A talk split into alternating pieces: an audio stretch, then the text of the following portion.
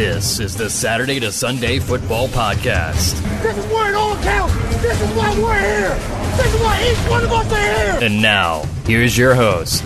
Welcome back to another edition of the Saturday to Sunday Football Podcast. I am Paul Perticchese, and joining me back this week is Mr. Matt Caraccio. Matt, welcome back. Can't believe week seven of the college football season is already in the books. Yeah, I can't believe it. The, the season is just flying by, and that's no pun intended because to be very honest with you, I mean, we're seeing people's uh, players and stocks rising and falling as, as each week passes. We see some really great constants. I think a lot of the players we thought were going to be great have been, but we also see the emergence or maybe the stock rising on several other players that we thought had a chance if everything cut their way in terms of the offense, the scheme, health, injuries, you name it. So as we kind of wind down this season and kind of come into that kind of home stretch, so to speak, it's nice to see, or, or maybe more confusing to see this draft pool get even deeper deeper and more enigmatic for sure. Absolutely. You know, it's it's crazy to think seven weeks in the books already, six weeks of the NFL season in the book. Like, I do feel like we were just doing the positional preview shows in, you know, August and late July talking about this upcoming year. And like, before you blink, we're to start seeing like invitations being sent out for like the All Star games. And before you know we're really to be talking about like what teams could be in the playoff mix. And then, you know, the whole pre draft months, you know, which are so fun around here for us, you know, getting ready for the actual 2020 NFL draft. I feel like it's going to be around the corner real quick. It's just crazy to think we're this far into the season already. Uh, but it's fun and there's a lot to talk about. So let's get right into it. The NFL draft report for week seven. I'm going to start right at the quarterback position, man. I had five names on my list. I'm going to run through the guys, and then you take any which way you want to go with any of these guys that you want to talk about. At the top of the list, Justin Herbert. I feel like he's not that he's going under the radar this year, but he kind of just feels like he's just taking care of business. Like in the background, I'm hearing that song, like taking care of business going on because I feel like I thought Justin Herbert might have gotten nitpicked a little bit this year because we see that sometimes when guys come back surprisingly for another year of college football instead of declare and go into the NFL draft. This week, 261 yards, two touchdowns, you know, easy victory for Oregon. So Herbert's just kind of taking care of business, like I said, doing what he needs to be doing, you know, and, and I think checking the boxes he needs to do. On the flip side, a guy who continues to show development and progress is Jalen Hurts. This week, Oklahoma victorious over Texas. Jalen Hurts, 235 yards, three touchdowns, another rushing score as well. Continues to keep himself towards the top of the Heisman consideration. Still showing that, that growth and development. Listen, is there still areas of Jalen Hurts in terms of quarterback play that I have question marks? For sure. Is he shown significant growth and improvement from his days at Alabama for sure there as well. I don't think this is a guy who we're talking about as a first or second or even third round pick, but I do think he's at least put himself in, on the radar to maybe be considered at least by the NFL teams and the way the NFL game is changing a little bit to potentially be a draft eligible quarterback and not maybe just an athlete and and thinking big term positional switch.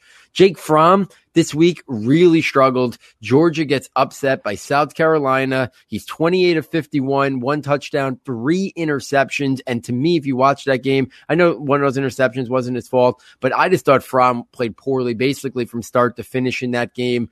I've had some question marks about Jake Fromm, and you know, I, I think he's solid. I think he's a game manager type. I, I, said I thought maybe he was an early second round pick, but I could see him going in round one because I think the intangibles would be through the roof.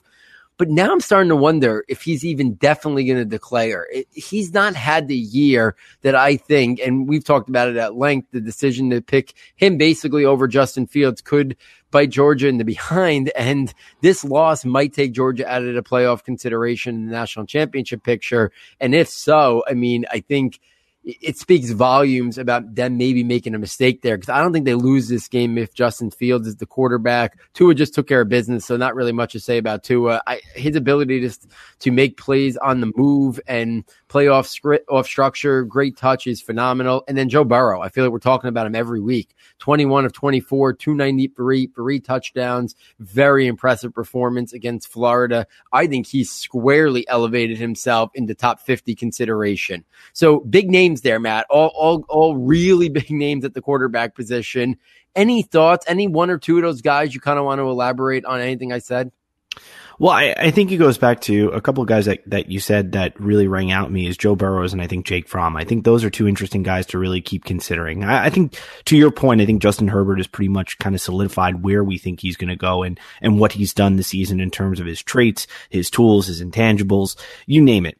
I, I think Jake Fromm is going to end up being one of those players that I, I think a team is – going to have to fall in love with. And, and I think that he is going to be rock solid for a team. I think there's nothing, you know, intriguing about his game. I think to your point, I think it would be interesting if he would reconsider coming back because maybe this is, you know, the type of season that he didn't want. Maybe he wants to end on more of a high note. Maybe he feels like, you know, this is where he can kind of elevate his game over the next year and, and really show for himself you know, I, I, I don't, you know, listen, is there room for growth? Of, of course there's room for growth. There's always room for development. But I think in his case, I think the intriguing aspect of him coming back, um, may become more and more readily talked about as the season progresses. As far as Joe Burrows, Joe, Joe Burrows is declaring. I mean, you know, he's out. Like that's it. Like, I mean, this is it. This is Joe Burrows.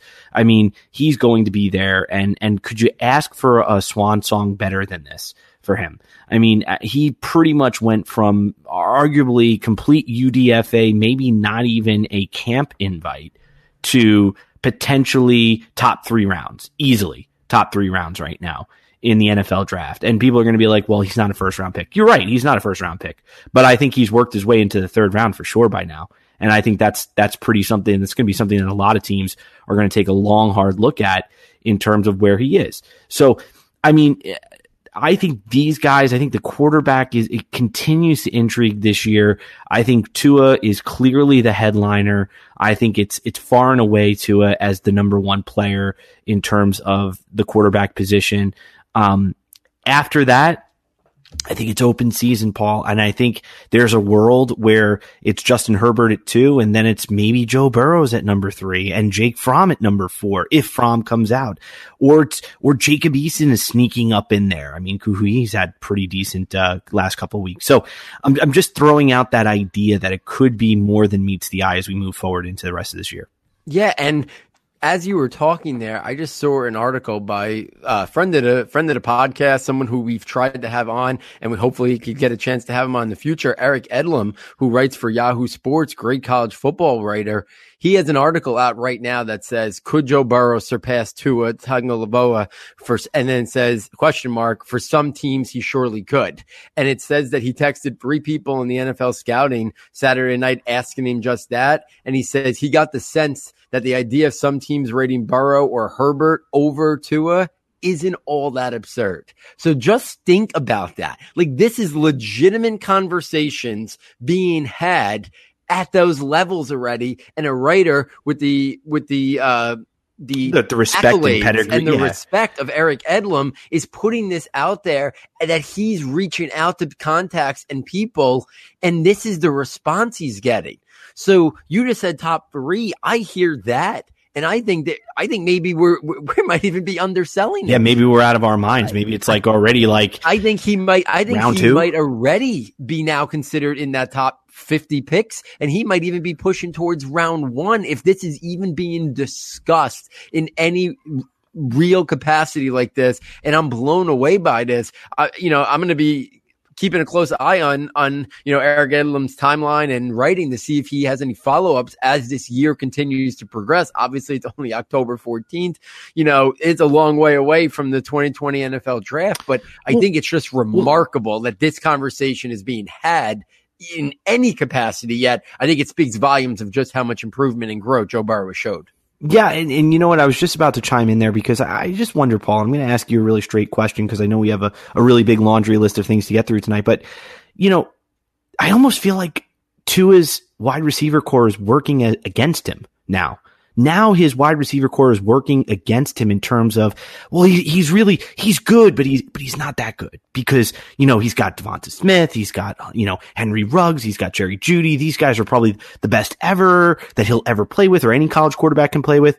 And, and I think everybody is also dismissing just how good you know, LSU's wide receivers are too. I mean, like Justin Jefferson is no joke, guys. He's six foot three, almost 200 pounds, and he can catch anything. Ja'Marr Chase is borderline working his way as into a top 50 pick when he's ready to come out. So, I mean, like, it's not exactly apples to apples, but I don't know if Tua should be indicted for the caliber of receivers that he's playing with as like a blemish on his overall skill. I, I don't know if that's fair because at some level, every player is working together with whoever they're playing on their team to score touchdowns, score points, and win games. I don't think anybody should be looking at who Tua is playing with and saying, well, that's just, he should, he's really not responsible for all of that. Well, I, I, well, but neither is Joe Burrow. Somebody still has to run the ball into the end zone. So, I mean, like, I, I don't know if that's really sound logic. I just don't really feel like that's completely sound logic. I now listen, going back to the tale of the tape, which was Daniel Jones and me and you have talked on end how we learned tremendously as evaluators from that. And we took a lot away from that and being more aware of the caliber of players that players are playing with and really kind of working that into the overall problems that they're asked to solve and using that to be evidence or to suggest what they might be capable of the next level.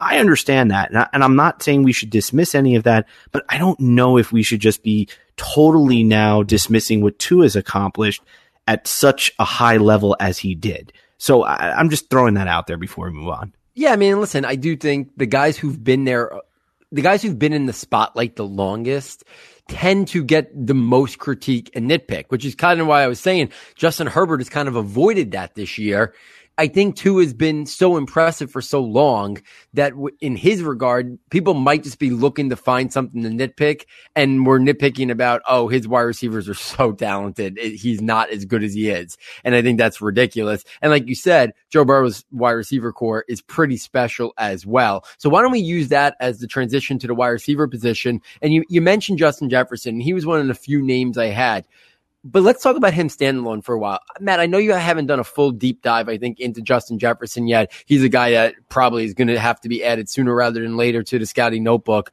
because of the year he's having. But in just watching some LSU and what you've seen of Justin Jefferson, is there one or two things about his game that, that you think are the areas where either we'll go with the problem solving route where, where, he solves problems the best, or if you want to go the areas where he wins most often, mm-hmm. is there one or two things about his game that you think are most impressive in terms of him taking that with him and transition into the NFL at some point in the future? I, I, think the biggest thing for me, and we take that kind of, again, that problem solver lens and we look at that versatility, that ability to handle those problems as they emerge on the field.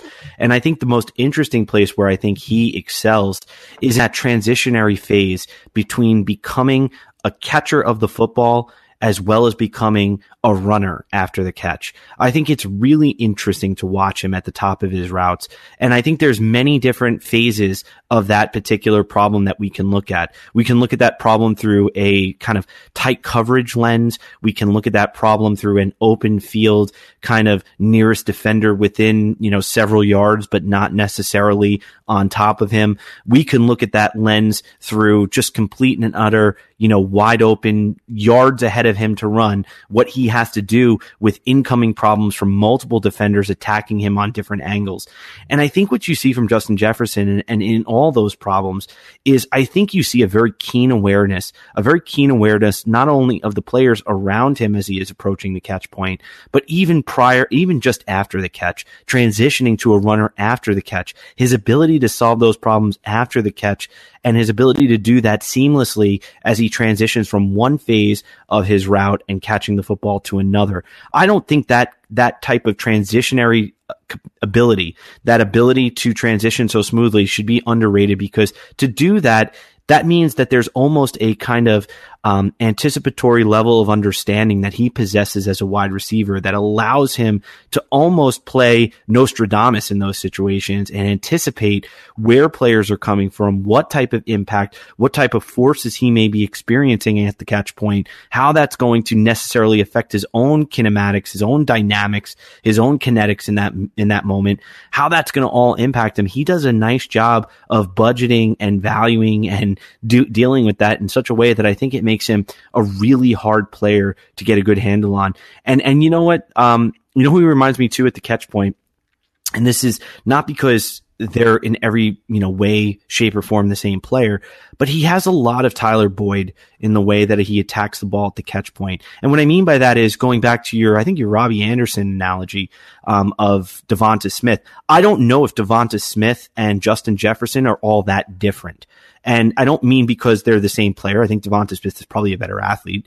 Um, but the way they're playing the game, the way they have that quote unquote kind of lean build, but that kind of physicality at the catch point, but their ability to handle it at the catch point and transition to a runner after the catch. I think that, you know, Devonta Smith, Justin Jefferson, Robbie Anderson, Josh Doctson, Tyler Boyd, they all live in that same kind of arena together as players. And people say they're all very different and they are. Don't let me, don't let my oversimplification kind of dismiss that. I'm just saying to you is they have very similar styles of play within that transitionary phase between route runner and run after the catchability as a runner. Yeah, I think you're. I think you're right. I think your. I think your description there of Jefferson is spot on, and he's a guy who. I mean, he's he probably has elevated his stock as much as any skill player since the season started. If we take out the quarterbacks and obviously the Joe Burrow discussion, he sits atop that list of probably guys who have increased their draft stock the most. But Justin Jefferson, in terms of like wide receivers, probably is, is the guy who's elevated his, you know, his stock the most since the college football season, uh, took, uh, kicked off. A couple other wide receivers. Let me run off and, and you can go with one or two, any of them that, that pique your interest. I wanted to bring up Laviska Shenault because not that he had a big game, four catches, 70 yards, but I did want to bring up the fact that he hasn't had the statistical production, statistical season that I think many people expected. He's battled, I think, some issues health wise, but he's been out there every single game, but it just hasn't been the production that I think people expected to see. And I think it brings up an interesting question. And I think sometimes the week to week pulse that, and, and listen, we're, we're as guilty as anybody. We, we sit here and do a draft report every single week, but I don't think, I think we try really hard not to let statistical production dramatically alter our thoughts on a player too far up and down.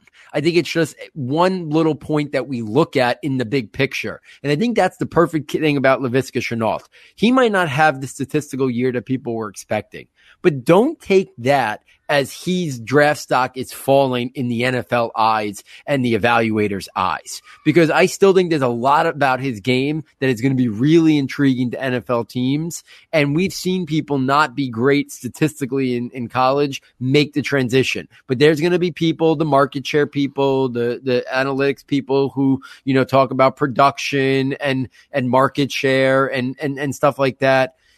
And those, he's not going to, probably look very good in that regard this year at the, at the rate he's going. But I don't think it means he's not still going to be regarded very highly because the NFL more and more is learning how to utilize players in the role that best fits them.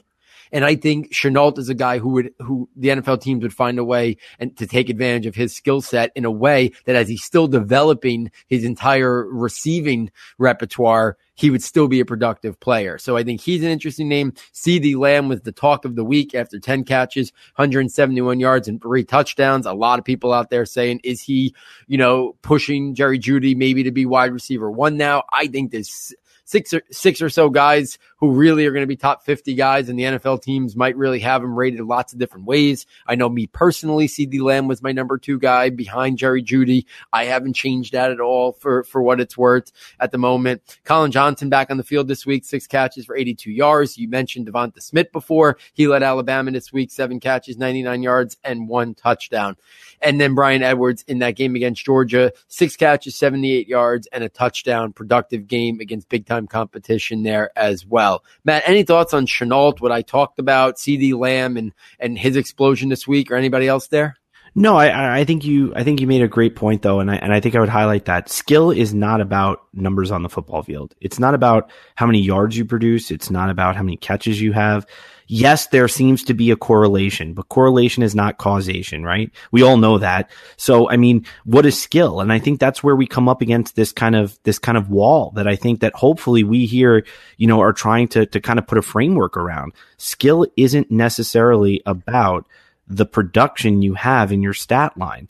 Skill is all about what you're doing on the football field play in and play out. It's your ability to literally adapt to the unique circumstances of no matter what situation you're presented with. And the, the players that can do that at a very high level, at a very consistent level, those are the players that we're looking for those are the players that we think are going to be the most productive in the NFL. So that being said, Laviska Shenault handles a very, very large and wide array of problems for his team, from being a receiver to being the wildcat back. I mean, he's doing things that other receivers aren't asked to do. And then you look at players like, you know, CeeDee Lamb. CeeDee Lamb for is playing in a, you know, in a, an Oklahoma offense that yes, has a lot of vertic- vertical kind of stretching the field types of concepts in there, but they also have a very mobile quarterback who, who makes his opportunities very limited at times. So, I mean, if, if we use production as a way of talking about players, we're going to find ourselves seesawing back and forth without really addressing the true question, which is what defines skill on the field? To me, it's the answer is it's their ability to adapt to any single play, no matter what that play is. That to me defines a skillful player. I don't care how tall you are. I don't care how fast you are. I don't care how good your hands are. All those things together are what define and create skill as a play unfolds. And the players that we just mentioned are some of the best in this class.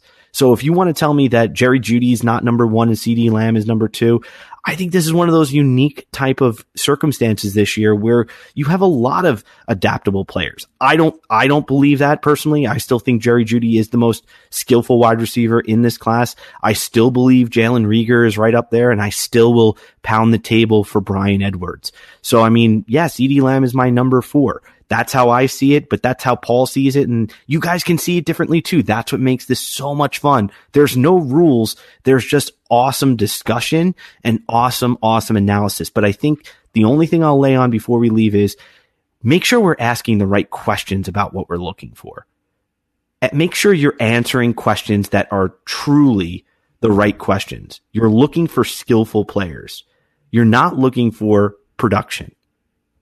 Yeah, I think you're spot on. And that's why I wanted to bring it up with Laviska Shenault because, you know, listen, there's been times that we've pushed back, you know, in the community a little bit. And I mean, obviously, you know, we've had our misses, but one of our biggest hits was the push that we made for Alvin Kamara and his lack of production didn't, didn't deter us from being such big fans of him and what we thought he could do because of his skill level. And I think he's, he's the absolute best case scenario, you know, in terms of that.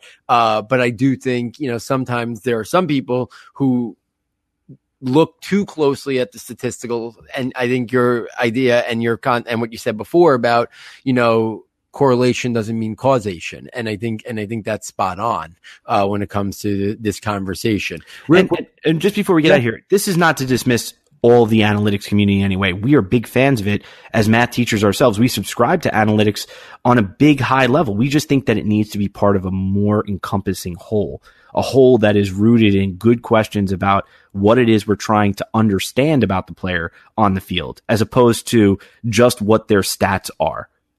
Oh yeah, hundred percent. I, mean, listen, I think I think the analytics and all that stuff is is fantastic, but it, it, can't be. It can't put somebody in a category that you know immediately scratches them off a list or something because of that production. And I know you, you, you can't reduce it down to you can't reduce it down to a number without context. Absolutely. And I know you missed last week's episode, but I started it with a whole conversation on Jordan Love. And while that game didn't look pretty, I don't think the NFL people are going to really knock him too much for it. No. And I don't think the draft Twitter community should knock him for it. And I compared it to Daniel Jones against Clemson the year before and how bad he looked in that game. And, and I said, while we weren't huge fans of Daniel Jones, we thought second round, not top 10.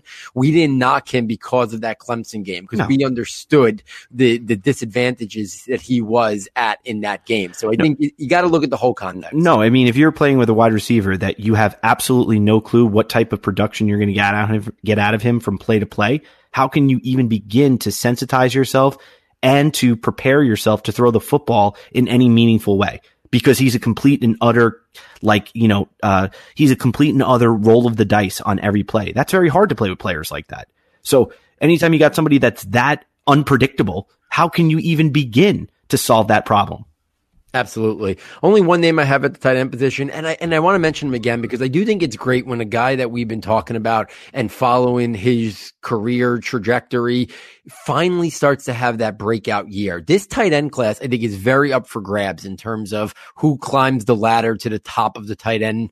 Uh, you know, thing last year was clear that it was Fant, and by the middle of the year, we knew Hockenson was in the mix, and then Irv Smith. This year, it's much more uncertain the tight end position, and Cole Kmet is is really starting to evolve into a guy that we need to really talk about uh, as, in in a serious light. So six catches, 61 yards, and a touchdown. Really impressive there. Uh, and then at the running back position, I only have three names I want to mention. Eno Benjamin, I think he's been going under the radar a little bit. Still reminds me every time I watch him play of Kareem Hunt. So 137 yards and one touchdown. His contact fidelity, his ability to absorb and deliver punishment. Uh, I love, Eno Benjamin's game. Zach Moss returned from injury this week, only had five carries, but 121 yards and two touchdowns. Impressive and nice to see him back from injury. And then Clyde Edwards Helaire out of LSU, 13 carries, 134 yards and two touchdowns. Any thoughts on those, Matt? Not not many because I think a lot of those names speak for themselves. I am glad to see Zach Moss back. That's really big. I'm I'm happy for him. Hate to see him see injury again. I think Clark, you know, Clyde Edwards uh, Helaire is uh, is a player that I've liked since spring game of last year. I'm glad to see that he's starting to make kind of a, a kind of a charge and a little bit of a meteoric rise to his own kind of status in the NFL draft. And and I think you really pointed to it. I think Eno Benjamin. Let's not forget about him. Um, he's not exactly um, a player that we should be forgetting about. And I love, I love the the whole the whole idea that you see a little cream and hunt, cream hunt in him. I, I could definitely see that as well. So yeah, no, no, no I, th- I think they're all outstanding. And and Cole Kmet, I mean, Cole Kmet is a is a player that you know on this very podcast, you know, this was something that we really we would talked about him being a Notre Dame guy that we, you know, really should be aware of. You know, his time was coming. Alize Mack was, was on his way out. His, at least his role was diminishing. And Cole Kmet is a player that I think offers that true, you know, kind of versatile kind of, um, tight end that we want as a blocker and a receiver. He's not explosive, guys. I mean, he's not like explosive. I say that he's not an outstanding uh, player that's going to create separation through his routes, but he is a player that is very efficient. He's also somebody you don't sleep on. He's like a, you know, I, I don't want to equate it to him because I think he's a better athlete than him, but very much like we were all commenting on how Will Dissly, how could this happen? How is Will Dissly doing all this stuff?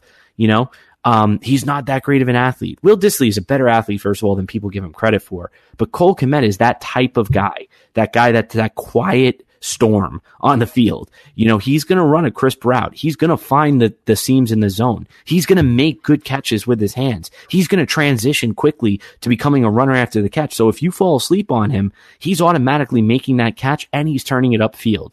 So if you saw Will Dissly catch the football this year in the way he played, you know, I think Cole Kmet is that Will Dissly 2.0 where I think he's going to take it to another level, but I don't know if we're talking about Travis Kelce because I've, I've heard those types of things too. I don't know if we're talking about Travis Kelce here. I don't, I don't see that type of player, but I do see a player who's a productive kind of dual purpose tight end, that combo tight end that we're looking for. Yeah, and, and there's not a lot of them, you know. So yeah. the fact that he could be that guy could really elevate his draft stock. So Matt, let's take this to the Devy slant where we talk about some of the top underclassmen, uh, things that stood or popped out this week for us. So what do you, what do you have in the Devy slant? I have a couple names here, but let me see if uh, you bring them up before I mention them. Well, there's there's a couple guys that I just briefly wanted to go through. So we're going to start first of all. Obviously, I think Ja'Marr Chase continues to be the guy. You know, when it comes to LSU, the sophomore, six foot one, two hundred pounds, against Florida this past week, he had seven receptions for 127 yards and two touchdowns. I mean, he just continues to win in every way you're looking for downfield. He he's very rare in that almost James Washington, Oklahoma State type way.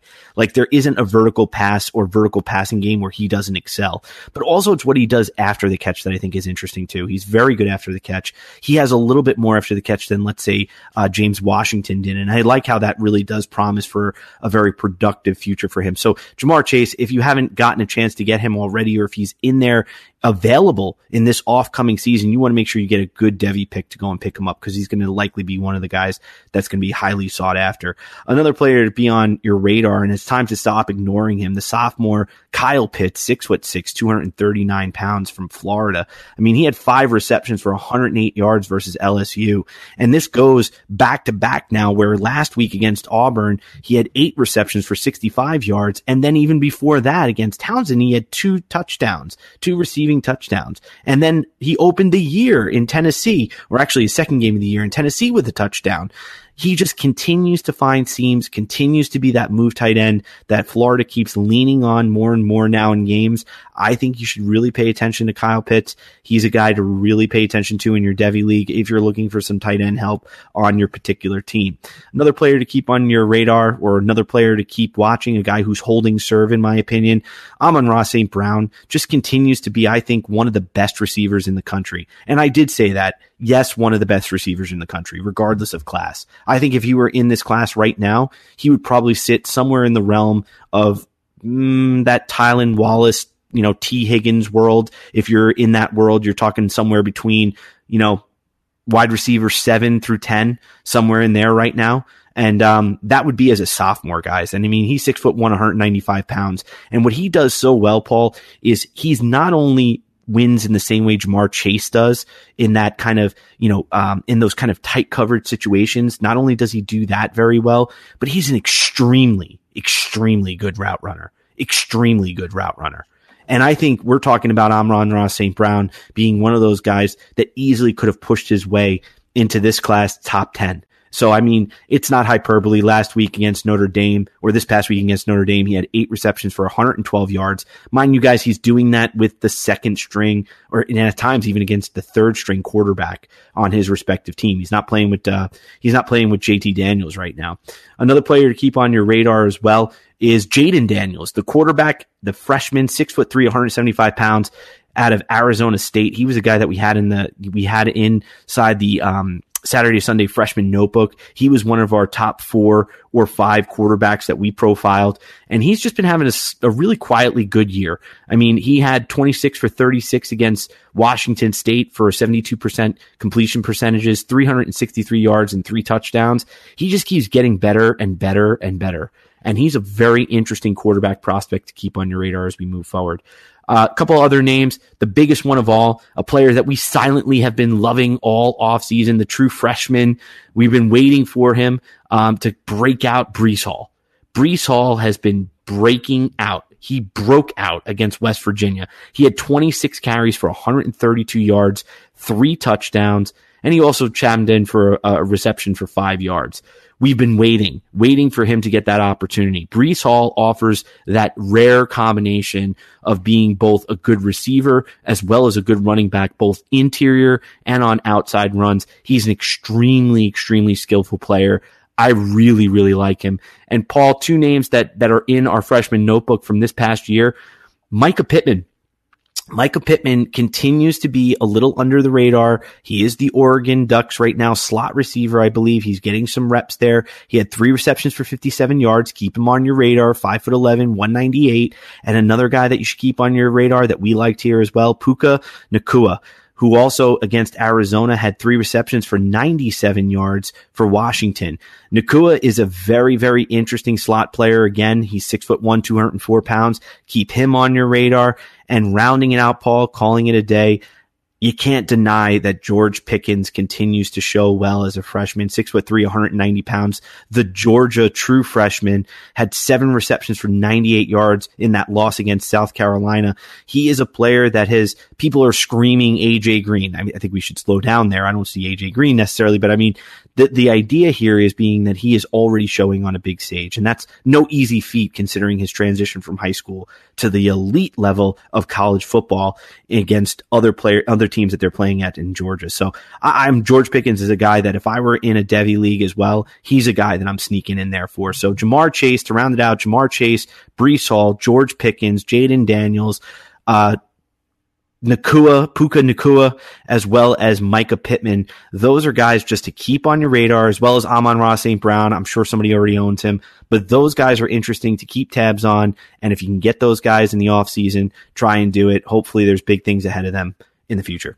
Yeah, great names there. You hit on every single guy I had on my list, but two. So I'll, I'll kind of add to them there. But it is amazing how many great underclassmen uh, there are to really talk about each and every single week. So many guys that we've been following since you put out, you know, freshman notebook descriptions on these guys. It's just remarkable to see them showing that growth and development that we expect to see. Uh, I'll add that to the list. Freshman running back at Penn State, Noah Cain. He had 102 yeah. yards and one touchdown this week. I mean, the, the dynamic duo of him and Devyn Ford are going to be fun to kind of follow those two two guys there uh, at Penn State moving forward.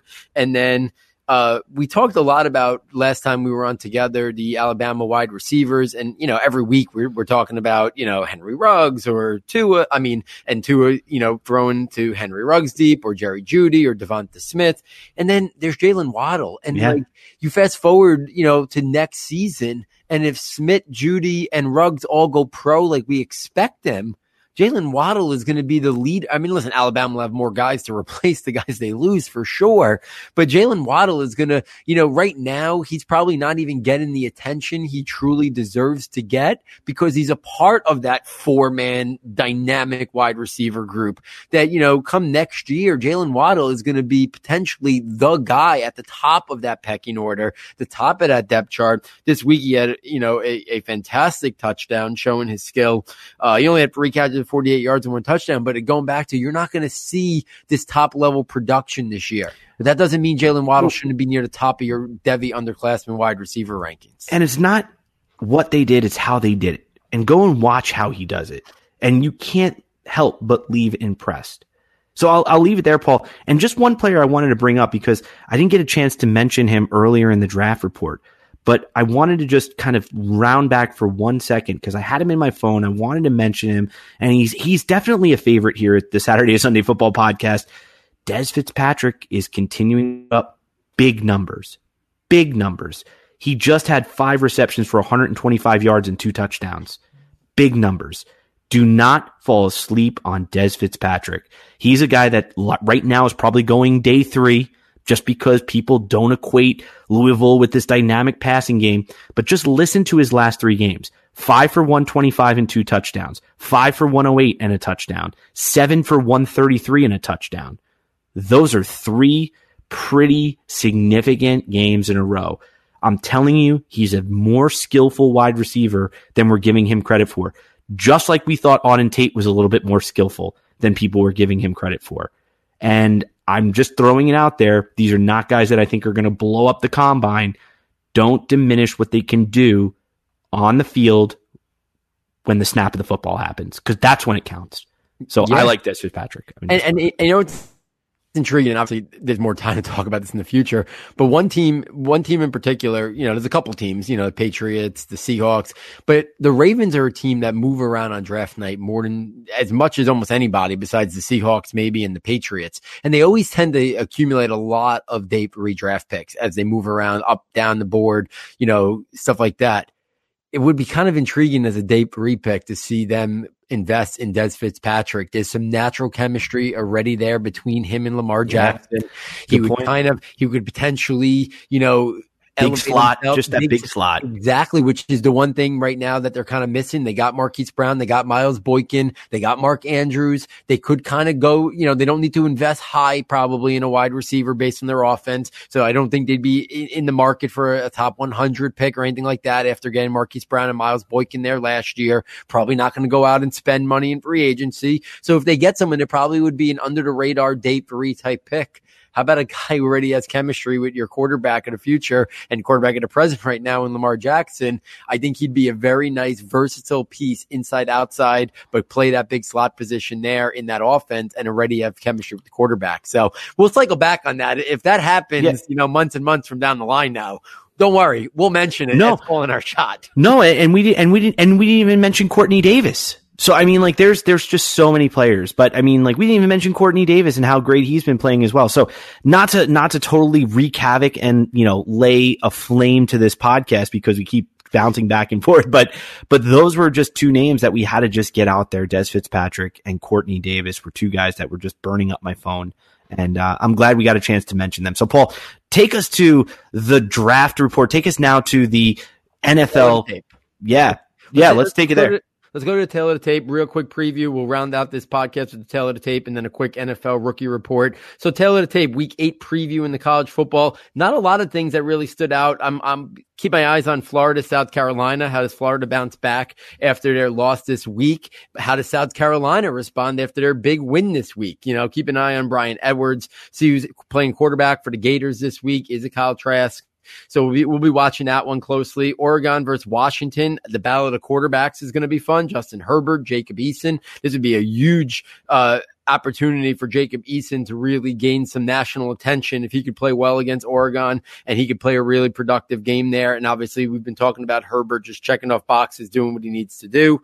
Uh, Arizona State versus Utah. I'll be uh, watching that closely for the running backs, Eno Benjamin and Zach Moss, the two running backs. I already mentioned them in the NFL draft report, but it's going to be fun to watch those guys go at it. I'm assuming Zach Moss will be very much back into the mix in a heavy workload this week after only getting five carries last week. And then Michigan, Penn State. Obviously, we talked about the young Penn State running backs. We'll be watching them. And then the Michigan wide receivers seem to be always what we're focusing in on there with Donovan Peoples Jones, Tarik Black, Nico Collins, and that group there as well. Matt, anything real quick on any of those games or uh, another game that maybe I missed? No, no, I, I think th- that you pretty much hit on all the high games, but definitely Michigan is definitely going to be one of those games that I'm watching, especially against Penn State. And I'm looking to see how that dynamic young combo of Noah Cain and Devyn Ford begin to kind of wheel themselves out and see what's going on there. So I'm excited to watch that game big time. Absolutely. So let's go to the NFL draft report for week six as we take a look at the, the, rookies in the NFL and see how they're transitioning from Saturday to Sunday. At the quarterback position, Kyler Murray played his best performance as an NFL pro 340 yards, three touchdowns. The Atlanta defense did not put up much of a defense for him. But I, what I like to see about it was Murray was starting to take more of shots, intermediate and vertical down the field. I think that's important to show uh, he can do that. They showed it early in the year. And then recently, uh, it's been all short stuff. So it was nice to see Murray start pushing the ball down the field. I love his ability to just buy time in the pocket, keep those eyes downfield and make a play with his arm and only take off when needed. They are have started to add some more design runs. So you're getting the whole package in terms of fantasy. So I think he's going to be a guy that's every single week he's going to be a, a QB1 consideration and just work his way up in terms of uh, dynasty uh, rankings. He's probably quickly going to be a top five or top six dynasty quarterback asset if he's not even there already because of his tremendous upside. Gardner Minshew, I talked about last week as a guy that we had forgot to bring up a couple times because I think sometimes he gets lost in the shuffle, but he is a rookie. He a little bit of uh, back to uh, you know take a few steps back this week 14 of 29 163 yards and one interception. So it'll be interesting to see how he rebounds and responds to this poor performance. At the running back position Darrell Henderson finally got an opportunity with Todd Gurley out. He got six carries 39 yards. The Rams offense as a whole really struggled this week but Henderson showed that burst and acceleration that I think make him a really intriguing player. Not a guy who's gonna not a guy who's got that stop and change you know agility and you know cutting ability but that one cut and go, that Dalvin Cook type acceleration and burst, I think that's what Darrell Henderson offers. So it'd be interesting to see how he looked this week if that gets him and garners him some more touches in that backfield. Alexander Mattison continues to be probably the number one running back handcuff in redraft leagues, but I think he's an intriguing dynasty guy to get on your roster too. Dalvin Cook's had some injuries stuff in the past, but he could be a guy that is a guy that could be a league winner if you know, Dalvin Cook ever goes down, Alexander Mattison behind that Minnesota offensive line and their run game really looking good in that regards. Uh, so that's something to follow closely. Miles Sanders struggling as a runner, especially with his vision and, and, decision making, but really showing impressive in terms of pass receiving. Three catches, 86 yards, and one touchdown. At the wide receiver position, not a lot to talk about. N'Keal Harry sounds like he's on the way back from injury, so we'll be following his uh, introduction to the NFL closely and see how he transitions. A crowded uh, wide receiver group right there in New England with Phillip Dorsett and Julian Edelman and Josh Gordon, but we'll see if N'Keal Harry can make some noise. Terry McLaurin a guy Matt and I both loved in the pre-draft process, continues to shine. Four catches, 100 yards, and two touchdowns this week. Stock up on Terry McLaurin. Darius Slayton, I like what I see a little bit out of Darius Slayton for the Giants. Only had three catches for 32 yards, but I think he's got a chance there to be a big part of the Giants' future as a field stretching vertical threat from the wide receiver position. And then the tight ends pretty much status quo there. Continue to harp on using it as an opportunity to buy low on guys like Irv Smith and Noah Fant uh, if if their owners are getting a little impatient and, and looking for some more immediate production. Buy Irv Smith. If I can afford him anywhere, I'm going to tell you this right now. Paul Paul say blasphemy, blasphemy. I would trade a third round rookie pick for him in a deep rookie class for him. I would do it. I'd trade a 2020 third round pick for him. I would do it. You yeah, know why? I, I think I think it's I think it's I think it's gonna happen. I think he's gonna end up being a huge receiver for that team. Yeah, because they don't have that third guy. So I think a guy can easily emerge there and be an integral part of that offense with Stefon Diggs with Adam Thielen. Who knows if Stefon Diggs is there for the long haul? Been a lot, you know, a lot of uh, drama going on there. Obviously, he had a breakout performance this week, but Irv Smith could be a guy who could be very much in the mix there. And as soon as next year, I wouldn't be stunned to see him putting up, you know, tight end one production. So yeah. use this buy window on him is now. Yeah, and and also just keep throwing out there just because I, I still think as great as Darren Waller is, I think Foster Moreau is a solid, solid, solid uh, tight end prospect to pay attention to. I think he's very interesting. I think the Diontae the Diontae Johnson buy low window is here um, because it doesn't look like right now they're going to have you know uh, quarterback play that's going to be competent enough to make him a valuable receiver, but I don't know if they're really going anywhere different next year. So I think Diontae Johnson is pretty much in there as a number one through three wide receiver for the Pittsburgh Steelers. So if you feel good about that situation moving forward, um, I would invest in there as well. And the last player that I'm, I've been kind of eyeing and, and kind of like, you know, teeter tottering back and forth. Paul mentioned him earlier, Darius Slayton. I don't know what Daniel Jones is going to bring to the table in his totality, but I think that deep ball and what Darius Slayton brings is very reminiscent of that probably early 2000s, 2007 type of Eli Manning offense where you had, you know, Sterling Shepard could be that guy working underneath, like, you know, um, and you could have Darius Slayton over the top being that competent deep threat. So Golden Tate and Shepard underneath, and then you could have that Evan Engram Darius Slayton combo on the outside with Saquon Barkley being that all purpose back. I mean, you can be looking at a very dynamic offense moving forward. Yeah, absolutely. So guys, take this opportunity buy low on some of these guys uh, if you're if you're fans of their game. So there it is, guys. The NFL rookie report for Week Six. In addition, we covered the NFL draft report for Week Seven. We looked at the tale of the tape preview in Week Eight, and the Devy Slant, where we took a look at some of the top underclassmen in the country. If you're enjoying what Matt and I are bringing to the table, please rate, review, and subscribe wherever you listen to the podcast. Please get over to Saturday Sunday uh, website, ssfootball.com. It's the quickest way to get there. Click on the premium content tab and check out the notebooks that we offer, guys. The premium notebooks for $9.99. You get access to all four notebooks. You immediately get access to the 2020 scouting notebook. Has player profiles on like 75 guys already. We'll add to it. We'll edit it. We'll update it. You get the rankings notebook, which has all our different rankings, draft eligible, dynasty rookie rankings, Devy rankings, freshman rankings. We'll have tiers and then new dynasty rookie rankings after 2020. And then you also got in late March through mid April, the freshman notebook and the draft projections notebook. You get all four for nine ninety nine. It is the best way to help support the show and help us continue to do what we're doing. So, on behalf of Matt, on behalf of our sound tech engineer David Nakano, and myself, thank you for joining us, and we look forward next time taking you from Saturday to Sunday.